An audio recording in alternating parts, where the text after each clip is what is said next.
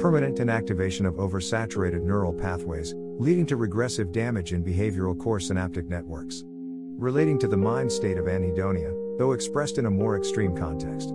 The neurotic features create a formless sensation, passing transcribed emotional coding into redundant structures.